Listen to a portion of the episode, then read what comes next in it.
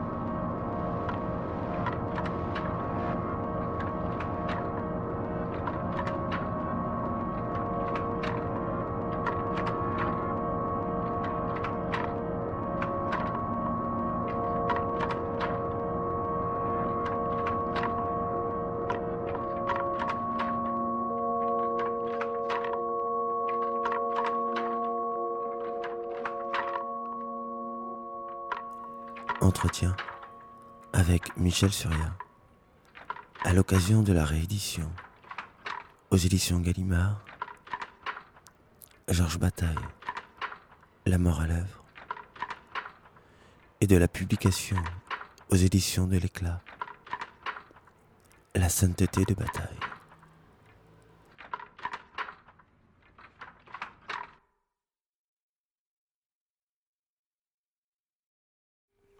Se mettre dans la situation de Dieu est une situation tellement pénible qu'être Dieu est l'équivalent du supplice. Car cela suppose qu'on est d'accord avec tout ce qui est, d'accord avec le pire. Vous commencez par, commencez par le plus difficile. Parce que d'une certaine façon, cette phrase pourrait dire tout ce que Bataille a, toujours mis en jeu.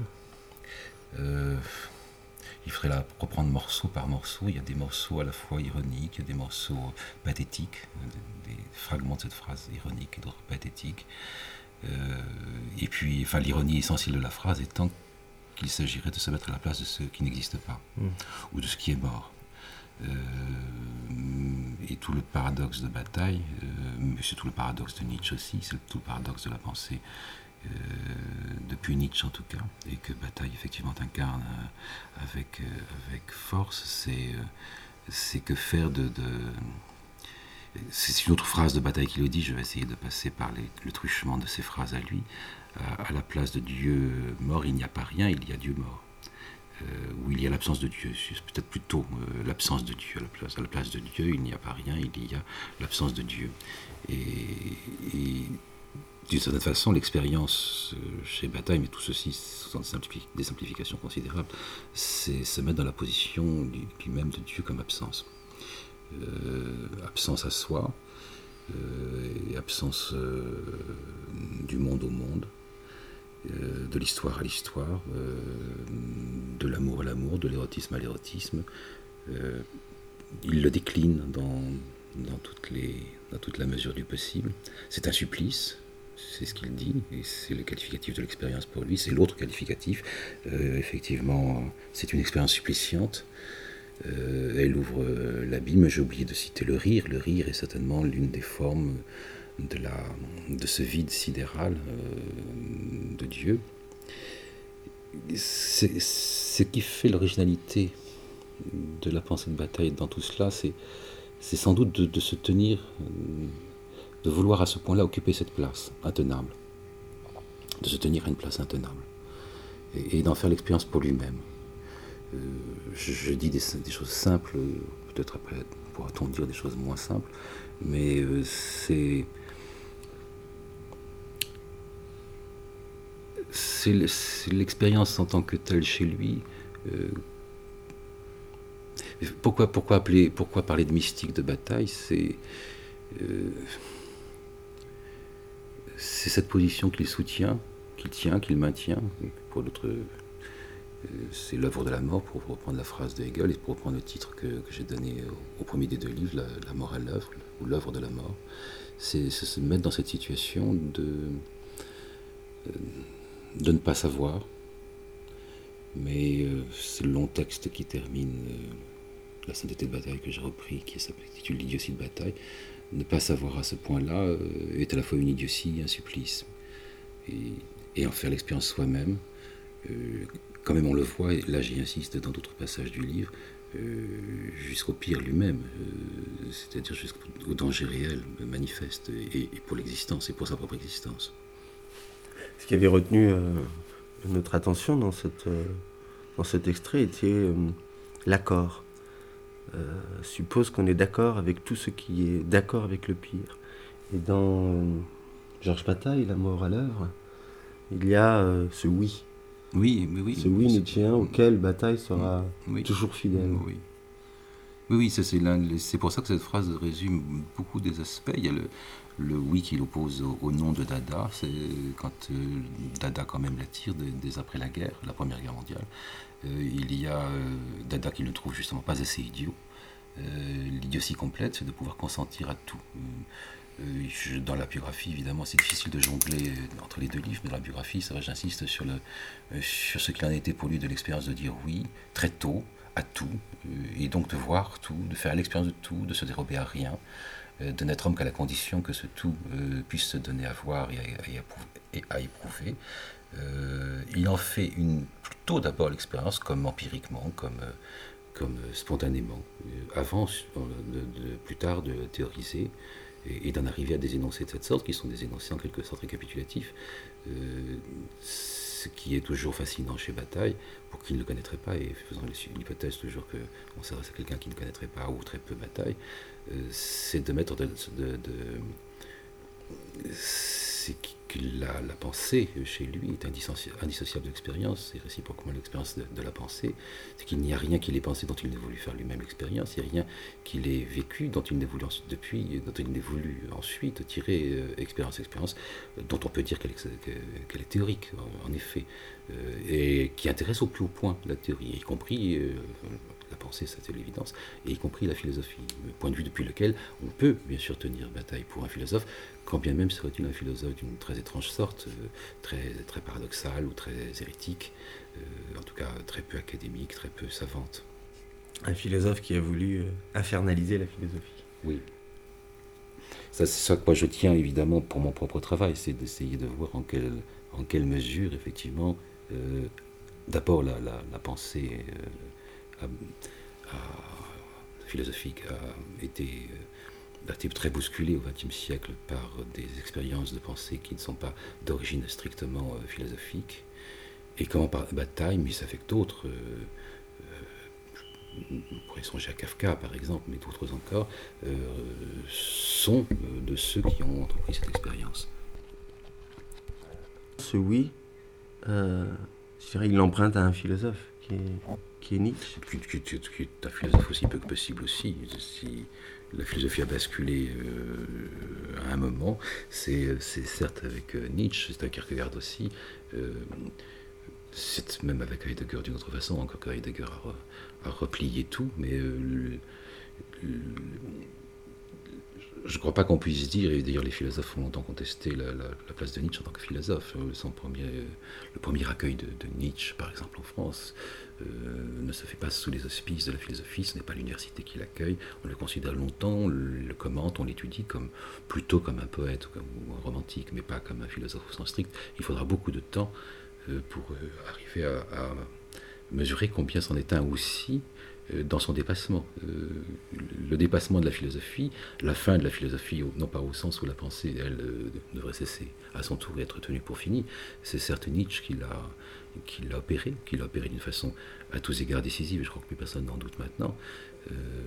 il restait à savoir ce qui pouvait se déduire d'une telle clôture, soit de la philosophie encore comme, comme dans sa forme, dans sa tradition, euh, donc faisant en, quelque sorte l'économie de Nietzsche, euh, soit euh, tenant compte de l'expérience de pensée nietzschéenne, et, alors des œuvres comme celle de Bataille sont de ce point de vue-là philosophiques, antiphilosophiques. Évidemment, le terme d'antiphilosophie convient mieux pour moi, mais c'est un terme a posteriori, c'est pas un terme existant du temps de Nietzsche.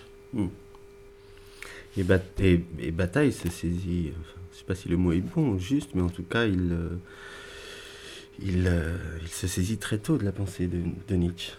Euh, oui, oui, oui. enfin, il s'en saisit aussi à un moment où finalement elle est pas tant que ça. il faudrait mieux dire que, que, que, c'est la pensée de Nietzsche qui se saisit de Bataille, parce que Bataille le dit, c'est un aspect biographique intéressant, c'est comme Nietzsche qui a la lecture de Nietzsche qui a mis fin en lui à la tentation euh, religieuse qui était extrêmement forte. Euh, Bataille n'est pas le seul que, dont Nietzsche ait ruiné les espérances religieuses, j'en ai connu d'autres, mais euh, chez lui elle a été très forte, et d'autant plus forte que, la tentation religieuse était considérable chez Bataille. Et tout ce qu'il dira ensuite de Dieu, qu'une fois pour toutes Nietzsche a inspiré, c'est vrai, en, tout en tout cas il l'a inspiré initialement, euh, et se mesure à l'ampleur de, de, l'espérance euh, spirituelle, religieuse, cléricale même, parce qu'il il envisageait, il a envisagé de se consacrer, au sens strict du terme, de se consacrer à la religion. Dans la sainteté de bataille, il y a donc la figure de bataille euh, sur passer du monde avec un dieu à un monde sans dieu est utilisée, mais elle a un inverse qui est celle de Chestov, qui, euh, qui en fait est celui qui va justement rentrer euh, en conversion. Et dans ce jeu de figures, on aborde quelque chose qui est le fait que de toute façon, quoi qu'il se passe, il y a toujours le reste euh, de la pensée. Donc, bataille, en quittant Dieu, euh, quitte euh, ce monde avec le reste de Dieu. Et c'était sur ces sur comment en fait on fait jouer ces deux figures-là de Chestov et de bataille, mais aussi sur une idée, sur, sur l'idée du reste,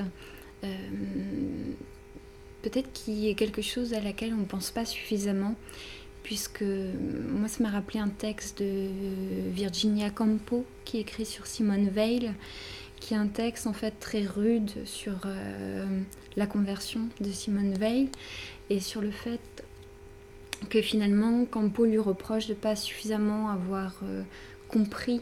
Euh, de ne pas suffisamment être croyante en fait, comme si il y avait ce reste-là était un doute permanent Au nouvel état. Mm. La figure de, de, Chestov est, passionnante de ce point de vue-là. elle est passionnante parce que paradoxale. D'abord, il me, tenait à cœur de, faire que, que la figure de Chestov soit, soit un peu mm, réactivée, peut tomber dans l'oubli. Ensuite, c'est justement Chestov qui euh, initie euh, à la lecture philosophique de Nietzsche chez Bataille. Bataille dira, euh, a dit euh, qu'il avait jusque-là, euh, avant la rencontre avec Chestov, une lecture non philosophique de Nietzsche.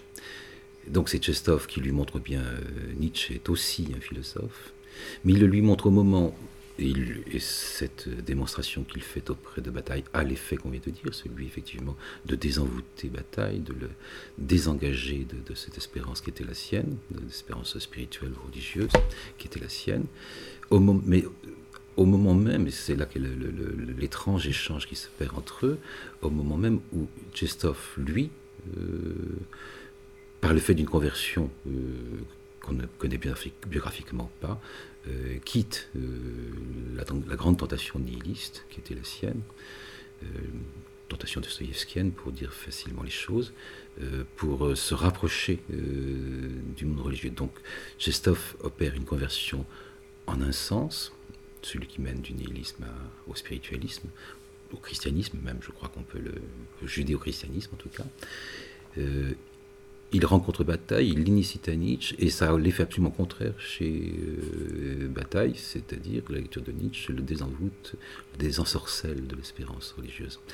Euh, cette conversion, on reviendra ensuite sur le reste, euh, a un autre sens qui est celui Bataille, se désidéalisant en quelque sorte, se met à entrer dans une pensée de l'histoire, grand souci qu'il aura pendant au moins euh, une quinzaine d'années, c'est-à-dire de 1924 à 1939 par exemple, pour te dire euh, vite les choses. Une pensée essentiellement associée à, la lecture qu'il fera de Hegel, au moment même où, bien évidemment, on voit Tchestov, ayant fui la révolution russe, après l'avoir approuvé, euh, se désensorceler, se désenvoûter, lui, de son côté, des mirages de l'histoire. Euh, cet étrange échange qui se fait entre eux m'a comme ça amené à songer à ce qui pouvait effectivement rester de l'ancien état perdu euh, dans l'ancien état nouveau, dans le nouvel état. Euh, ce que vous appelez, Amandine, le, reste, le reliquat, le, résidu de pensée. Et je ne connais pas cette phrase, de, de, ce grief que fait Victoria Campo à, à Simone Veil, qui est un grief étrange quand on mesure combien Simone Veil était peu encline à mesurer son emportement Et j'imagine, pour l'avoir quand même pas mal lu, je, me, je continue de me représenter sa conversion, enfin sa conversion, son passage, il ne faut pas se tromper, la conversion a été la tentation qu'a eu Simone Veil de quitter le judaïsme pour embrasser le christianisme pendant la guerre. Euh, qui devait être l'accomplissement à ses yeux de son cheminement spirituel.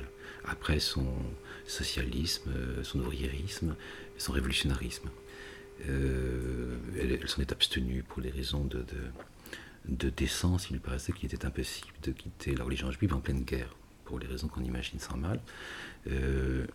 mais comme beaucoup de, juifs intellectuels d'Europe centrale, je pense à Werfel, Zweig, etc. Euh, la tentation chrétienne, euh, donc la tentation d'une conversion au sens strict du terme dans ce cas-là, euh, s'est posée. par contre, la, puissance de sa foi ne semble pas faire de doute, et chez elle, je vois peu le reste. Je, je vois le reste.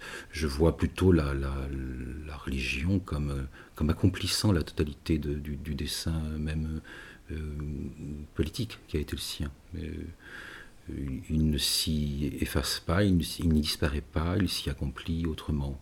je le verrai plutôt de façon dialectique, c'est une étrange façon de voir euh, ce qu'il en est d'un cheminement spirituel, mais pourquoi pas, après tout euh, dans le cas de Chestov et de Bataille, on est dans un tout autre cas de figure. Euh, il reste chez Chestov, pourtant devenu croyant, une sorte de nihilisme violent qui, qui, qui, inspire les plus belles de ses pages d'ailleurs, euh, et fait de lui un croyant tout sauf tranquille. Et il restera toujours chez Bataille, quoique ayant abjuré la religion, une sorte de tentation, peut-être de nostalgie, de, euh, de regret euh, pour l'ancien état perdu qui est celui euh, où, tout s'expliquait d'une certaine façon. Je veux dire, où le, principe de savoir était accompli et satisfait. passer de la possibilité de savoir à celle de ne savoir plus, ne plus rien savoir, et du faire de non-savoir le seul savoir qui soit accessible, par un chemin tellement plus difficile euh, là, oui, ça on le voit constamment, ce qui permettra, dans une sorte de querelle amicale qu'ils ont longtemps entretenue, euh, à Klosowski de, reprocher, euh, de dire, pas de reprocher d'ailleurs, de dire à Bataille et de Bataille qu'il était encore un chrétien. Et de fait, la structure conceptuelle de Bataille reste éminemment chrétienne. les jeux avec à la fois la représentation, la structure, mais aussi avec le langage chrétien, ne cesse pas. Euh, c'est pour ça que je me suis permis de donner ce titre à ce livre, parce que je ne faisais en cela que prolonger les jeux qui avaient été les siens, dans des jeux de, paradoxe, avec, euh, je pense, des titres comme euh, l'Alléluia, par exemple, évidemment, le, catéchisme de Dianus, enfin, pour l'Alléluia, catéchisme de Dianus comme sous-titre, comme tout à fait magnifique, euh, les titres abondent, qui, qui, qui, qui en... C'est plus qu'une provocation chez lui, c'est une véritable, il y a une véritable conversion du langage aussi. Il s'approprie euh, et la forme, la représentation euh, et, le, langage. La représentation, dans la première phrase que vous avez citée au tout début, celle qui définit le, supplice comme expérience, ou l'expérience comme supplice, toute la forme de la dette, euh, de l'homothétisme inversé, de la réfraction euh, de, de, homothétique, de, la perte de la foi, s'y retrouve. Il se trouve anti-chrétien, il l'est, et peut-être la limite de son expérience? Si, loin qu'elle ait été, c'est peut-être cette limite, c'est qu'il n'aura pas pu faire autre chose. Euh, je ne vais pas reprendre un terme qui appartient à Jean-Luc Nancy, mais euh, de déconstruire le christianisme, il ne le déconstruit pas. Mais d'une certaine façon, il y a une déconstruction, il y a un rapt, une appropriation euh, de, la figure, de la représentation et du langage, pour mettre au, jour ce qui n'est jamais, jamais que l'exact contraire il n'y a pas dépassement, il y a retournement. Euh, et c'est effectivement ce que dans le premier chapitre de, de, la sainteté de bataille, je, développe assez longuement. Qu'est-ce qu'il en est euh, de ce que Chestov appelait euh, la conversion des opinions? C'est une grande énigme. qu'on peut, qu'on peut, qu'on peut voir jouer et étendre, par exemple, à la politique. C'est une chose, la conversion de l'opinion révolutionnaire est une chose toujours très étrange. Effectivement, et ce qui fait aussi la, force de, de, ces, de attaques, d'une certaine manière, c'est que euh, il le fait avec le, la, langue de, la langue de Dieu, d'une certaine manière. Et c'est dans cela où, effectivement, on peut parler de déconstruction, puisque c'est bien quelque chose qui se passe de l'intérieur mm. et pas d'une extériorité. Il n'en sort pas, en effet, il n'en est jamais ressorti. Mais il faut dire que c'est fascinant. Je veux dire, là, cette phrase, euh, je pense à quelques autres, mais je crois que cette phrase que vous avez citée est très tardive, même date de peu de temps avant sa mort. Euh, c'est tout à fait inconfortable et c'est fascinant. Et de fait, je veux dire, ça ne cesse pas d'être fascinant. Il ne s'agit pas de dater ça en se disant, tiens, ça, c'est quand même la, queue de comète du, euh, de, la fin du christianisme. Non, je crois que c'est ce que j'ai développé ailleurs. Je veux dire, dès l'instant que Dieu a été représenté comme éternel, sa mort l'est aussi. Euh, nous ne sortons pas de l'éternité de la mort de Dieu, ce que j'appelle dedans euh, la mourance de Dieu. Euh, l'homme, la, pensée n'a pas constitué en vain cette représentation magistrale qui quand même euh, dispose des moyens du salut, ce n'est pas peu.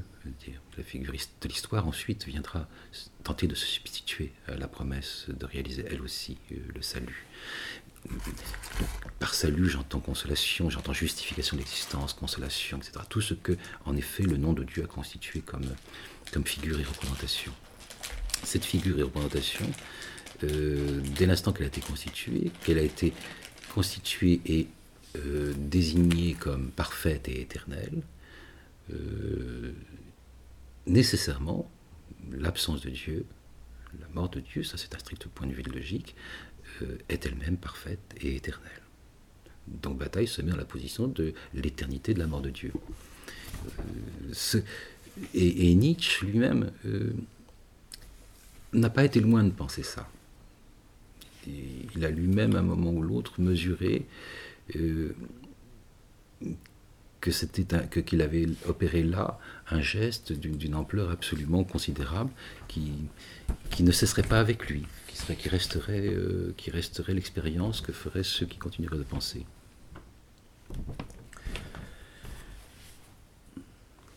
Je, voulais aussi revenir sur ce, oui, euh, cet accord, ce, dire oui au monde, sans réserve et sans condition, et de voir où cela peut emmener sur la question politique.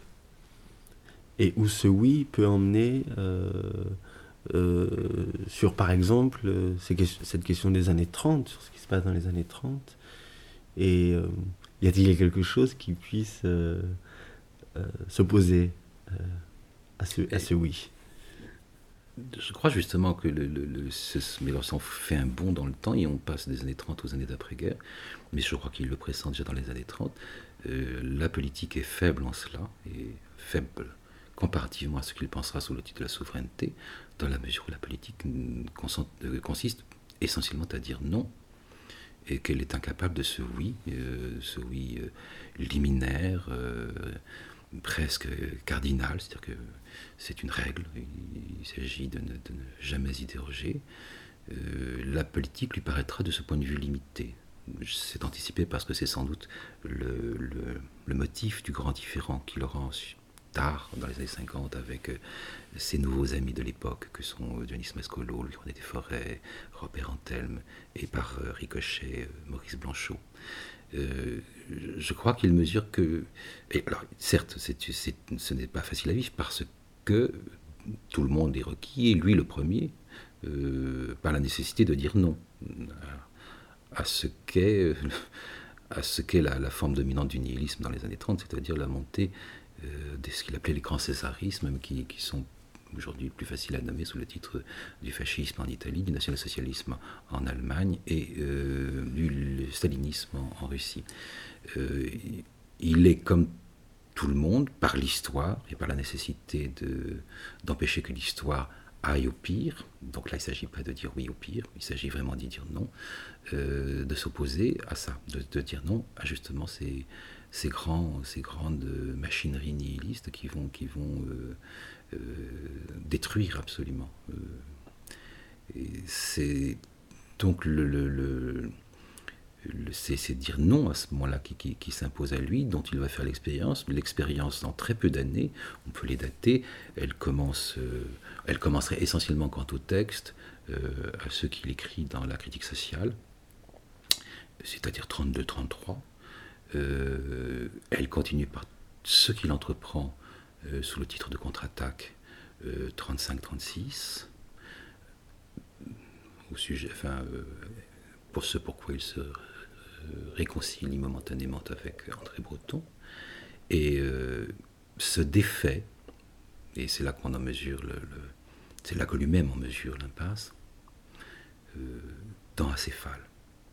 Acéphale, c'est véritablement euh, le moment où quelque chose se poursuit et, termine de contre-attaque, et quelque chose se découvre et inaugure des limites de la possibilité d'être souverain euh, dans, dans un rapport quelconque à l'histoire. De ce point de vue-là, Acéphale est éminemment énigmatique, euh, mais c'est d'Acéphale que vont naître les, les, grands textes de ceux par lesquels il s'est fait connaître euh, pendant la guerre et juste après, les grands textes de la soma théologique, l'expérience intérieure, le coupable, sur Nietzsche, etc.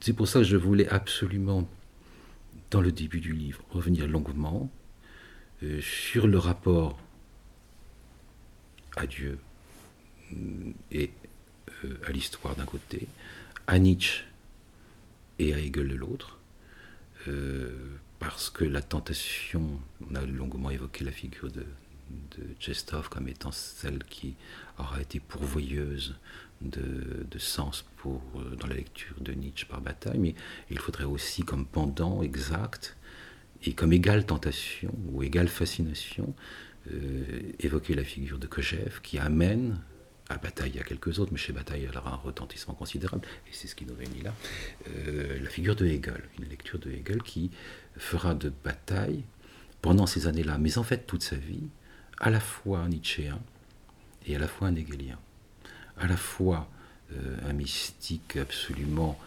euh, pour la forme de son œuvre, lié à la, fragmentation, à l'éclat, à l'excès, à la limite, euh, etc., à la disruption, enfin, on pourrait trouver 100 mots qui incarneraient cela, et l'autre, ce qui le poursuivra jusqu'à la fin de sa vie, à la grande construction théorique, au, au système même. je cite des phrases où on entend Bataille dire, sa nostalgie de constituer sa pensée en ensemble et en ensemble assez systématique, ce qu'elle aurait pu être, ce qu'elle n'aurait pas été à mon avis sans détriment pour cette pensée.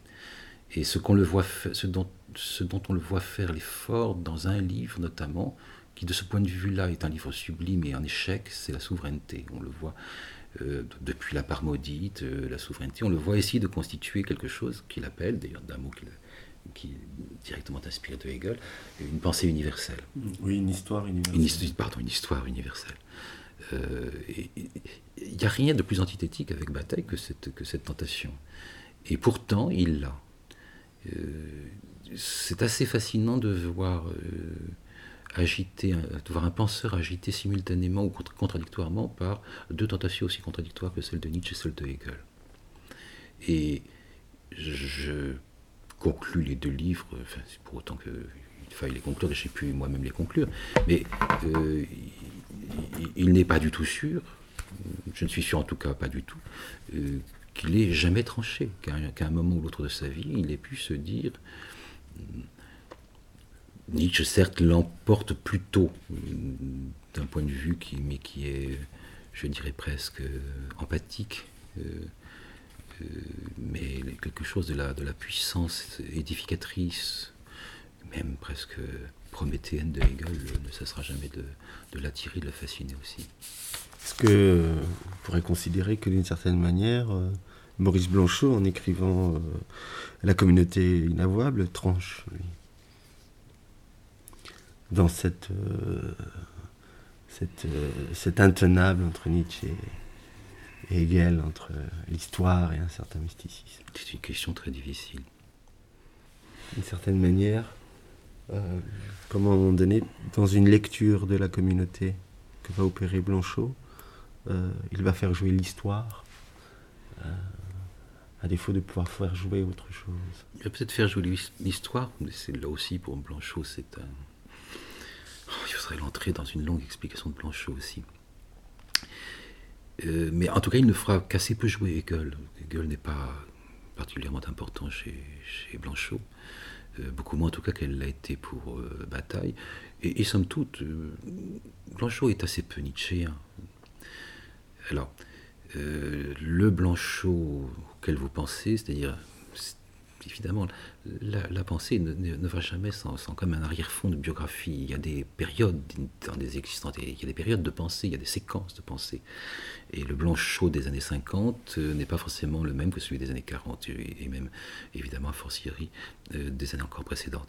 le Blanchot des années 50-60, celui qui va le faire faire retour à l'histoire, euh, va se faire euh, accompagner d'un, d'un univers euh, langagier, conceptuel, etc., qui doit plutôt à Heidegger pour une part et à Lévinas pour l'autre, qui sont deux, deux, influences que Bataille ne connaît quasiment pas. Dire, le, on essaye de faire de, de, Bataille une sorte de, de de possibilité d'influence sur, sur, de, de, Heidegger, mm. euh, d'une possibilité d'influence sur Bataille, mais euh, elle, est, elle est, je crois, enfin, euh, priori pour moi, vraiment très faible.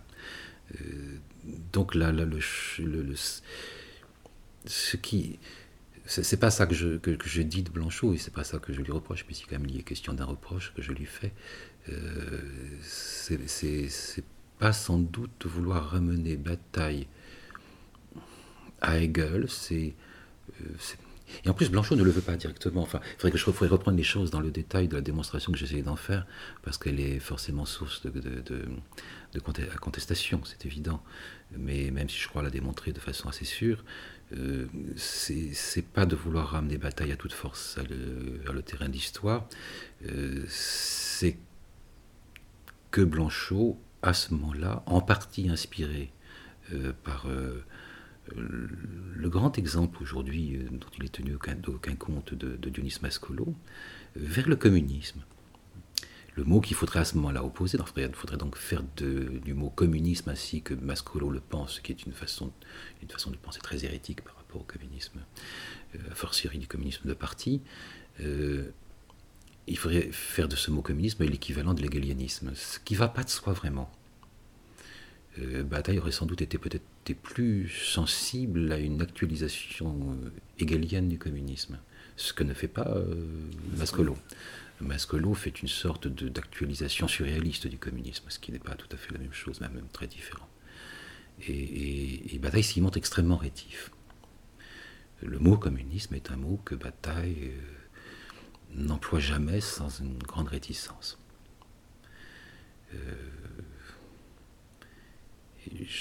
Il est à ce moment-là forcé. L'amitié de Mascolo pour Bataille, la fin, l'amitié pas si grande que ça, parce qu'ils ne se connaissent pas tant que ça, et puis il y a une différence d'âge et, un très grand respect de Mascolo pour Bataille, mais, euh, l'admiration qu'il a pour Bataille, évidemment, euh, le, convainc de, de, de, le presser de rejoindre des activités politiques que constituées autour de lui. Euh, et Bataille, il résiste fort, donc on voit bien qu'il a fait un très grand pas politique qu'il n'est plus du tout la fin des années 50 le même que la fin des années 30, plus tout, ou tout du moins l'expérience justement de la fin des années 30 d'Acéphale et de la guerre l'ont convaincu euh, que là ne se jouait plus du tout pour lui les choses. Et il oppose euh, à, Mascolo avec une grande vivacité qui lui est peu, peu, familière, surtout dans ces années-là, surtout avec des amis, euh, sa propre souveraineté, à laquelle il lui reproche de ne rien comprendre, de n'avoir rien, rien vu. Et c'est c'est très touchant parce que du coup, il se retrouve de nouveau absolument seul. Quoi. Je fais dans tout ce livre la sainteté de bataille. Voilà un trait qui se prononce dans ce livre qu'il n'y avait pas dans le premier. C'est la solitude. C'est la solitude. Dans le premier, quand j'ai écrit il y a 25 ans, Bataille paraissait euh, un homme, enfin, je veux dire, évidemment pas pour ceux qui le connaissaient le mieux, c'est pas moi qui ai amené tout ça, bien loin de là. Marmande lui-même avait déjà fait un livre qui s'appelait Georges Bataille politique. Donc, mais enfin, Généralement, on tenait bataille, un peu comme on tenait Artaud, c'était plutôt ceux qui dominaient, surtout après les colloques avaient organisé tel quel à Cerisy, où les deux figures étaient comme euh, jumelles, gémellarisées. Euh, donc, euh, d'une certaine façon, euh, Bataille était un homme qui avait écrit quelques livres sublimes, mais qui était une sorte de grand, euh, irrégulier du langage, de grand absent de l'histoire, etc. Or, évidemment, la publication des œuvres complètes de Bataille euh, nous a fait apercevoir qu'au contraire, il était continuellement soucié de l'histoire, intéressé à l'histoire et même engagé dans l'histoire. Et, on découvrait qu'il avait constitué des groupes, que tout ceci avait une importance considérable dans son existence. donc c'était plutôt un souci de rééquilibrage que j'avais il y a 25 ans non, ce n'est pas le grand bibliothécaire, secret, euh, obsédé, euh, courant les, la loucherie des nuits, euh, les femmes de mauvaise vie, comme on disait encore, les putes, comme on disait pas dans ces milieux. Non, c'était c'était un homme très, très accompli dans l'histoire. C'était mon souci. Et puis là, en regardant de nouveau comment à chaque fois il a entrepris tout cela, et comment cela a tourné chaque fois aussi. Euh, j'ai mesuré combien, et aussi parce que j'ai établi la correspondance entre-temps. Moi, je suis toujours très passionné par les correspondances, euh, par tout ce qui fait les, tous les marginalia des œuvres. Les correspondances en sont admirables. Et là aussi, j'ai pu mesurer combien euh, ce qui s'employait à mettre en jeu, finalement, était constamment source de malentendus, euh, et à la, de, de, brouille, de heurts et à la fin de solitude. Mais ce n'était pas une solitude désirée. Non, ce n'était pas du tout une solitude désirée. Certainement, Bataille est-il quelqu'un qui a euh, été seul malgré lui, la différence de Blanchot, justement. Ça, c'est une, une, des très fortes euh, différences qu'il y a entre eux. ces deux figures que là aussi on gémélise d'une façon qui, qui, me paraît maintenant préjudiciable à la compréhension de Bataille, et peut-être aussi à la compréhension de Blanchot. Ils sont très différents de bien des points de vue. Moi, la solitude de Blanchot, je la trouve absolument euh, incroyablement puissante, incroyablement forte. Un courage, une témérité qui vaut bien euh, par par, euh, qui vaut bien tout différemment ce qu'a valu l'expérience de bataille. Pas moins dangereuse il y avait vraiment de quoi devenir fou euh, à, penser ça seul à ce point pendant tant, tant et tant d'années. Et le soutenir. Là aussi, il y a une, une incroyable, enfin, on pourrait dire une sainteté au sens où je l'emploie, c'est-à-dire se consacrer à ce point à l'art, se, consacrer à ce point à la pensée et à l'œuvre. Euh, si évidemment, on peut parler du désœuvrement, mais enfin tout ceci, c'est devenu des, des, commodités de langage presque. Euh, c'est quand même d'une il y a une vraie mystique là. Je soutiens qu'elles sont très différentes l'une de l'autre, que beaucoup plus différentes qu'on ne le dit, que les points de communauté sont minces et n'auraient pas avec résisté au temps s'ils avaient dû s'approcher plus l'une de l'autre. Elles n'ont d'ailleurs jamais eu lieu. Elles ont toujours été, euh, la communauté qui les c'est euh, une communauté d'amitié, de gens qui s'écrivaient peu, ils se rencontraient somme toute peu, mais qui avaient échangé certainement des choses essentielles. Euh, c'est l'évidence.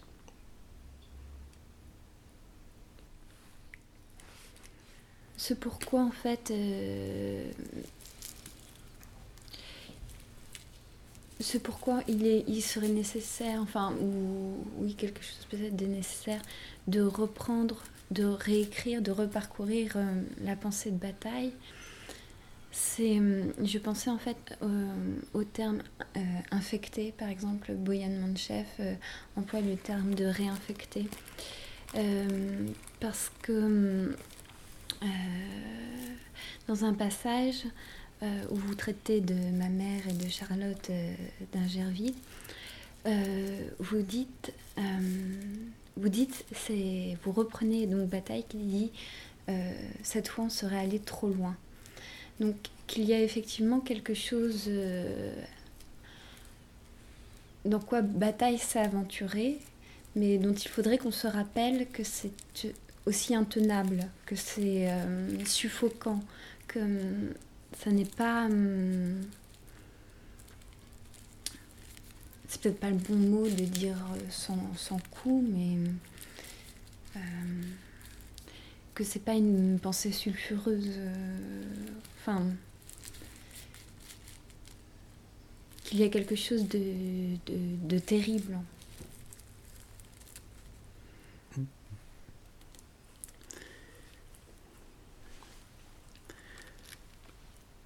C'est le seul livre, effectivement, où il dit. Euh, là aussi, il y a lieu, il y a, lieu de, Je le reprends d'un peu loin, ce que vous dites. Enfin, j'essaie de le reprendre d'un peu plus loin. Il y a lieu de, s'irriter de, la valeur d'usage qui est faite de bataille maintenant, qui l'associe systématiquement, notamment dans l'art contemporain, à la limite et aux dépassements, etc. Là, c'est un lieu commun dont il faut se débarrasser.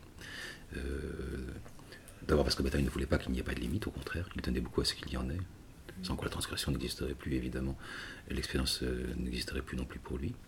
Donc de ce point de vue-là, le corpus euh, religieux est, euh, est, effectivement essentiel. et parce qu'il lui arrive en, homme qui désire aller le plus loin qu'il se peut, mesurer qu'il y a un trop loin,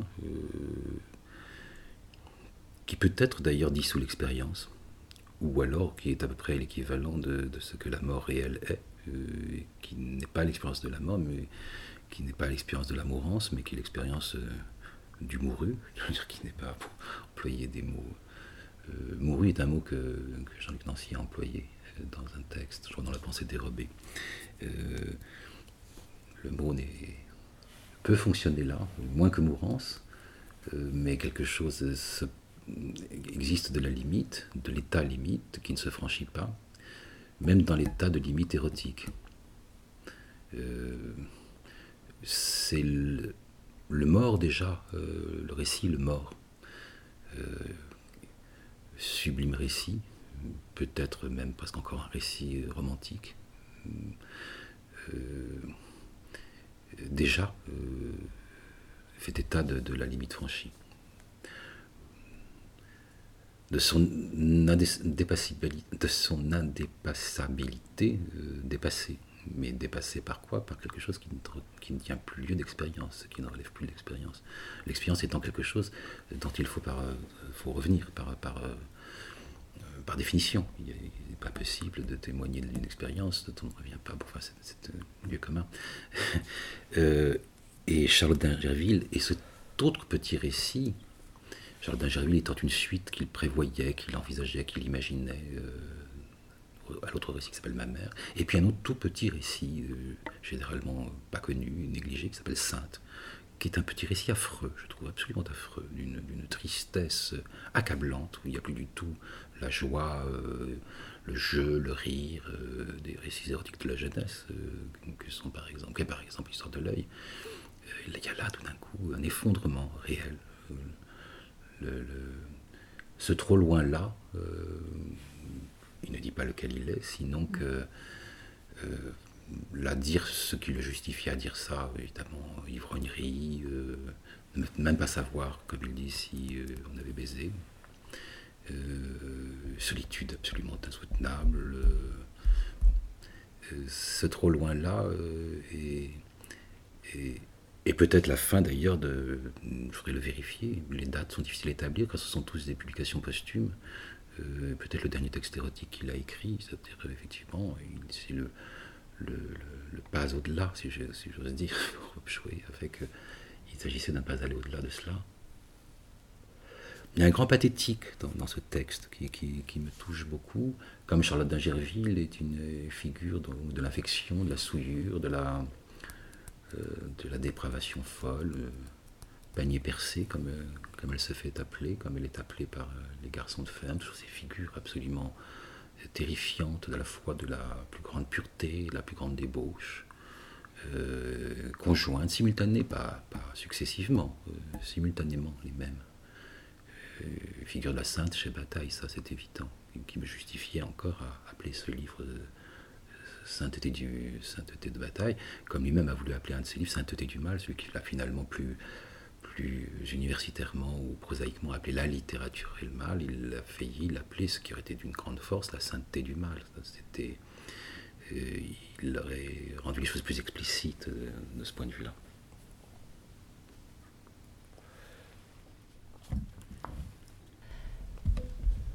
Donc dans le passage sur Acéphale, on apprend que hum, donc Bataille euh, avait mesuré euh, les enjeux euh, politiques et historiques qui se passaient à l'époque. Et hum, j'ai noté qu'il avait donc repris toutes, toutes les figures de la force, de la violence, et à un moment, vous dites, euh, c'est sans doute euh, vers la faiblesse, enfin, c'est sans doute de la faiblesse qu'il aurait fallu opposer à, cette, à, la violence du, fascisme, puisque c'était à la faiblesse qu'on s'en prendrait. Mhm c'est une remarque que je fais qui ne concerne que moi et qui est plus euh, personnelle qu'exégétique. J'ai toujours été. Euh, il y a deux choses qu'il faudrait dire factuellement. La première, c'est que si j'en ai su beaucoup plus sur, euh, Acéphale que lors de la rédaction de La mort à l'œuvre, c'est que Marina Galetti a publié dans un livre toutes les pièces et dossiers qu'elle avait retrouvés, qui constitue un ensemble tout à fait euh, cohérent et, complet, euh, et donc qui permet de mesurer beaucoup mieux les enjeux euh, d'acéphale. L'autre, c'est que j'ai toujours été, dès le début, donc dès, la première, dès mon premier livre, frappé et même gêné par le caractère martial des déclarations d'acéphale, la, valorisation de la virilité, de tout ça. Mais je, je, vois bien ce que cela, je pouvais effectivement mesurer ce que cela empruntait au, représentations euh, euh, révolutionnaires violentes de l'époque, etc. Euh, bon. Mais en même temps, cette communauté d'hommes réunis entre eux, sorte par un pacte, dans une sorte de, de, communauté presque de congrégation, voire de, voire de, de, petites forces militaires, qui correspond peu à bataille. Enfin, c'était toujours un, un sujet d'étonnement et, de gêne, je, dois bien l'avouer.